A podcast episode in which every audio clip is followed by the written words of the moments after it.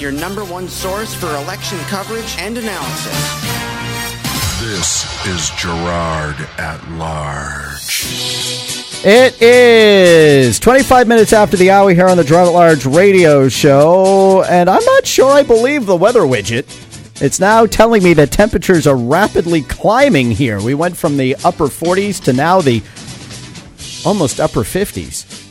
I don't know. Something's fishy out there. But maybe our next guest, who wandered in just a few minutes ago, will be able to tell us what the weather's really doing. His name is Albert MacArthur, and he's running for state representative in Manchester's Ward eight. Of course, the uh, vacancy created by the death of former state rep Steve Valancourt had left a uh, had necess- necessitated an election. And uh, Albert MacArthur is with us. He's a Republican running for that seat. Uh, we have absolutely no who clue, clue who this fellow is, so we're excited to bring him on the air and learn a little bit. Our, uh, Al, uh, good morning, and uh, welcome to the Gerard at Large radio show. Good morning. Thank you for having me. All right. So I'm probably going to make a mic adjustment after I get you talking, so just keep talking.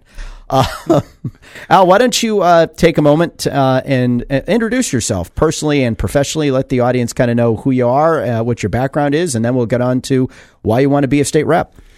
Well, to start off, my name is Albert MacArthur Junior My friends call me Al. Uh, I've been a Manchester resident since nineteen seventy. Uh, that was when my parents came back after my father's service in the Air Force. They were both from this area, so we kind of tagged along with them. Did your father, uh, uh, uh, was he overseas in Vietnam? No, he uh, he was fortunately, he stayed stateside. He was a uh, he was one of the men that worked on the Titan two missile sites in Arizona. Ooh. And I guess his commanding officer told him, he says, you will not be going to Vietnam unless they put Titan two missile sites out there. So hey, there you go. Well, so and, and those are nuclear missiles, correct? Correct. Right. So he had a very important job. Yes, he did. Most people don't know that the Air Force is responsible for our nuclear arsenal. And there's a lot of uh, a lot of different sites across the country. Yeah. That, you know, now it's, you know, the Titan twos have since been retired, but there's a whole new generation out there. Sure. All right. So uh, you you uh, uh, came here in nineteen seventy. Yep. What do you do? Uh, what's are you retired? Uh, what's your profession? I'm fifty years old, and I'm not retired yet. Yeah, well, I'll, I'll be forty-eight at the end of the month, and I can tell you, I, I'd be all right with being retired at fifty. Sometimes, some days are better than others. It's been a long forty-eight years. So anyway, what do you do, Art? Uh, Al. I, I want to keep calling you MacArthur. I get the MacArthur in my head. What do you do, Al? It's very common. uh, I've been a uh, professional tractor-trailer driver for going on twenty-four years now. Oh, so now do so, you do you do like cross-country hauls? I or? used to. Yeah. Uh, not anymore. I, I can't stand sleeping in a truck. So you're uh, you're now do you do you uh, are you an independent? Do you contract no, with companies? No, I, I work or? for a local company here in Manchester okay. called Eagle Warehousing and Eagle Express. They're off of uh, East yeah. Industrial Drive. I've seen the trucks. It's a small company. Uh, my boss is uh, he's a really good guy. If you're listening. So he's he's willing to make the time available for you to serve in Concord. That's correct. All right. Now, do you do like uh, night runs? Do you do day runs? Do my you... my job is primarily in the daytime now. Um, are you I still driving, or are you I'm, doing? I'm driving, and I'm doing a combination of that and warehouse work, which is okay. a nice change of pace. Uh huh. So why does um, Al MacArthur, the tractor-trailer driver, want to be a state representative? Because I'm getting kind of tired of the way things are up in Concord. Uh, I have a very no-nonsense way of approaching things. Okay. The way the government is run, as far as how the, us little people are being dealt with, has got to stop. The the taxes are keep going. They keep going up and up. Mm-hmm. I had a conversation with a couple the other day when I was going door to door, and they says, I'm on a fixed income. All the taxes keep going up around me. I have no adjustment in my cost of living, and mm-hmm. if I do, it's eaten up by something else. Mm-hmm. When's it going to end? And I really didn't have an answer for them, except that, you know, like my parents are retired as well. Mm-hmm. They're in the same position. If we can get a little bit of restraint on the fiscal end of things up in Concord, it's going to make lives easier for everybody around.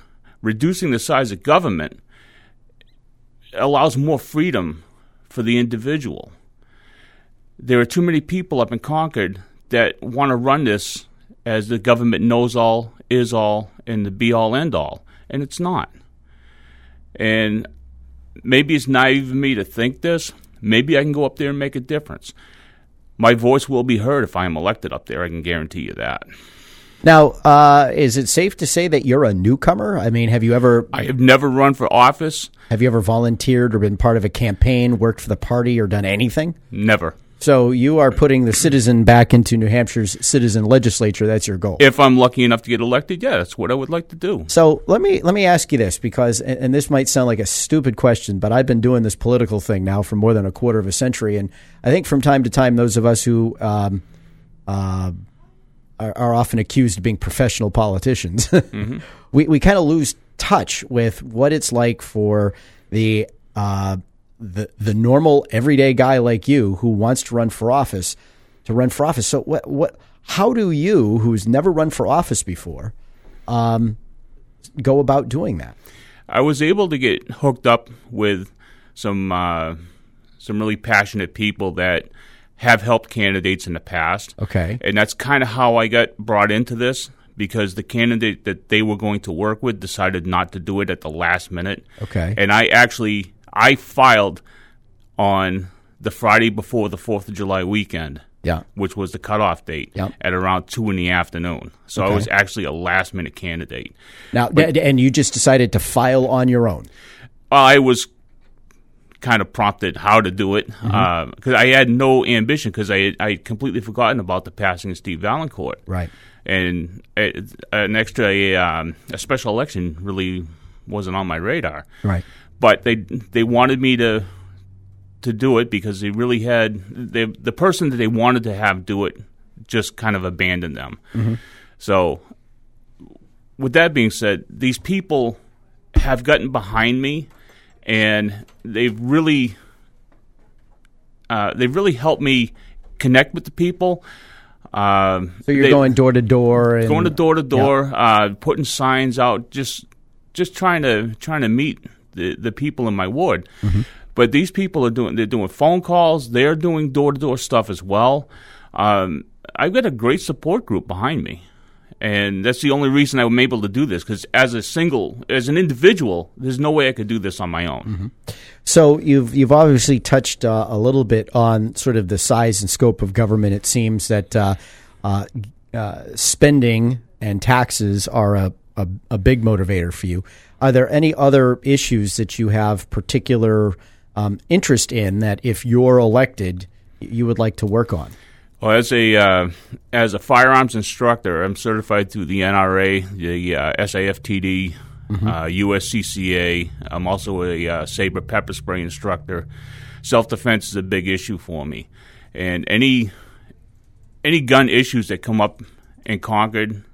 You know, after the passing of the uh, constitutional carry law, mm-hmm. anything new that's coming down the line is going to be nothing but restrictive to the law-abiding gun owners of our state. And that's something I'm very passionate about, and that's something I will fight against. So you're a Second Amendment advocate? Yes, sir. Okay. So um, uh, the uh, what what what what is something that you want people to know about guns? Guns are not the enemy. Guns don't kill people. I know it's it's cliche to say it, but here's here's a fact: a gun is nothing more than a tool. You mean S U Vs don't run people over all it, by themselves? Imagine that. But a gun has does not have the ability to pull its own trigger. Right. You can take a hammer, you can take a board, you can take a baseball bat, mm-hmm. and you can use that to hurt another human being. Assault is an action. It's not a label that you should put on, like an assault weapon. Right. You can make anything a we- anything can be a weapon, and you can assault people with it. So I could beat you with, with this microphone if I wanted to. You could try. Said the guy who's probably got a can of pepper spray and a spray and a thirty-eight in his pocket. Right. You could try. It's possible. to to to quote a uh, one of my first instructors, he says, uh, "If I'm wearing pants, it's a good bet that I'm carrying a gun." So. uh, but gun, guns are nothing more than a tool. It's the action of the individual in possession of that tool. And and it's those people who need to be dealt with, not the tools. Absolutely. The so, law-abiding gun owner is not the one you need to fear.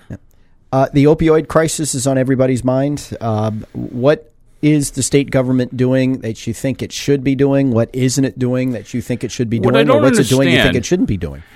Granite Hammer is the big buzzword mm-hmm. uh, project that we have here in, in Manchester. I, I just the drug the overdoses are just coming fast and furious. Right. I don't understand.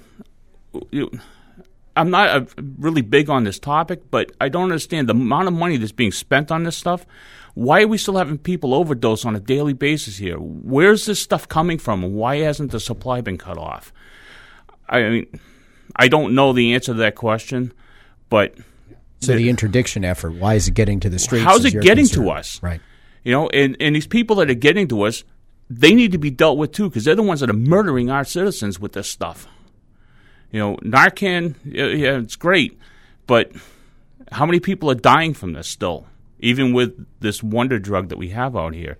You know, we got to stop the flow of it coming into our cities, and I'm not sure what the answer is to that. Gotcha. Now, we we have a few pet peeve issues here on the Dry Large radio show. We, we kind of think that in order to um, vote in the state of New Hampshire, you should actually uh, be domiciled here. Your legal residence should be in the how state of New Hampshire. And uh, we think you should have to show positive, have to show, required, mandatory. You have to show a photo I D that says you are who you are, and you have to show some sort of identification that says you live where you live. Uh, should be on your license, should be on a utility bill, et cetera, et cetera. Um, where stand you on the question of uh, positive identification of of person and address to vote? It, it, absolutely, you should have to do that. Every the last few elections that I voted in, the first words out of the uh, person's mouth before my name came up, uh, or actually they asked me for my last name, and the mm-hmm. next thing out of their mouth was identification. Right, which you know you under state law can refuse to give and just sign a piece of paper. But why? I, I want I want my vote to count. I don't want my vote being Uh, taken as well, wiped out by somebody who doesn't belong here. And, and we've already had an issue that's come up this last week where um, voter fraud is being suspected now. Mm-hmm. And if you have an identification, why not show it? Mm-hmm. I mean, I'm, I just I want your vote to count, and I don't want I don't want to win by having people vote that shouldn't. Mm-hmm. And I don't want an opponent of mine to win getting votes that they shouldn't get. So an identification is perfectly, you know, understandable. Gotcha. Uh, the right to know law is a big deal here uh, on the Toronto Large radio show. We routinely find ourselves battling with government entities that don't want to cough up the information that we believe they're legally responsible to, but we have a notoriously weak law here that requires citizen enforcement through going to the Superior Court and all uh, to force uh, to force them to cough it up and all that that entails. Um, are are you an open government advocate? Do you think it should be a relatively simple uh, and easy thing for citizens to access information from their government, or should we have to go to Superior Court and file lawsuits? If it's public knowledge, if this is information that everybody should have, then why do we need to jump through all these hoops to get to it? Because if people find out, they'll be really mad at what the elected officials and the and the people that they're supposed to oversee are doing on their taxpayer time with their taxpayer money. Tough.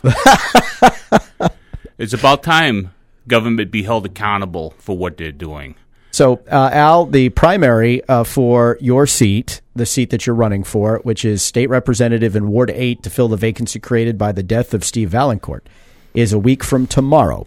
Correct. So um, there isn't much time left, but if people want to learn more about you, your candidacy, your campaign, if they want to get involved, put up a sign, hold a sign, volunteer to help you get the word out, uh, do you have a website, Facebook page where people can go? I have a Facebook page. It's at Uh, Al MacArthur, uh, candidate Al MacArthur Junior Candidate Al MacArthur Junior Correct. Gotcha. And that's that's the one I can update uh, on a regular basis. So. All right. So, Al, is there any other way that you want people to get a hold of you if uh, if they're so inclined?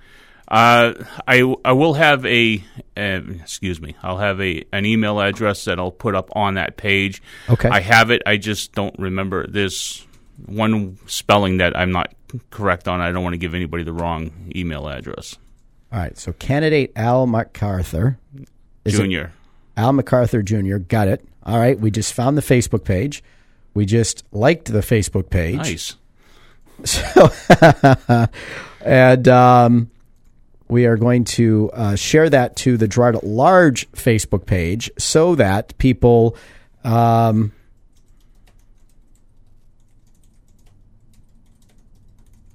can can uh, get more information on you. All right, Al, we appreciate your spending time with us here this morning on the Gerard at Large radio show, and we wish you well. Well, thank you for having me, and it's been a pleasure being here. Well, thank you. We're going to take a break for traffic, weather, and sports. Quick one, Josh. Uh, Ava Castillo is up next.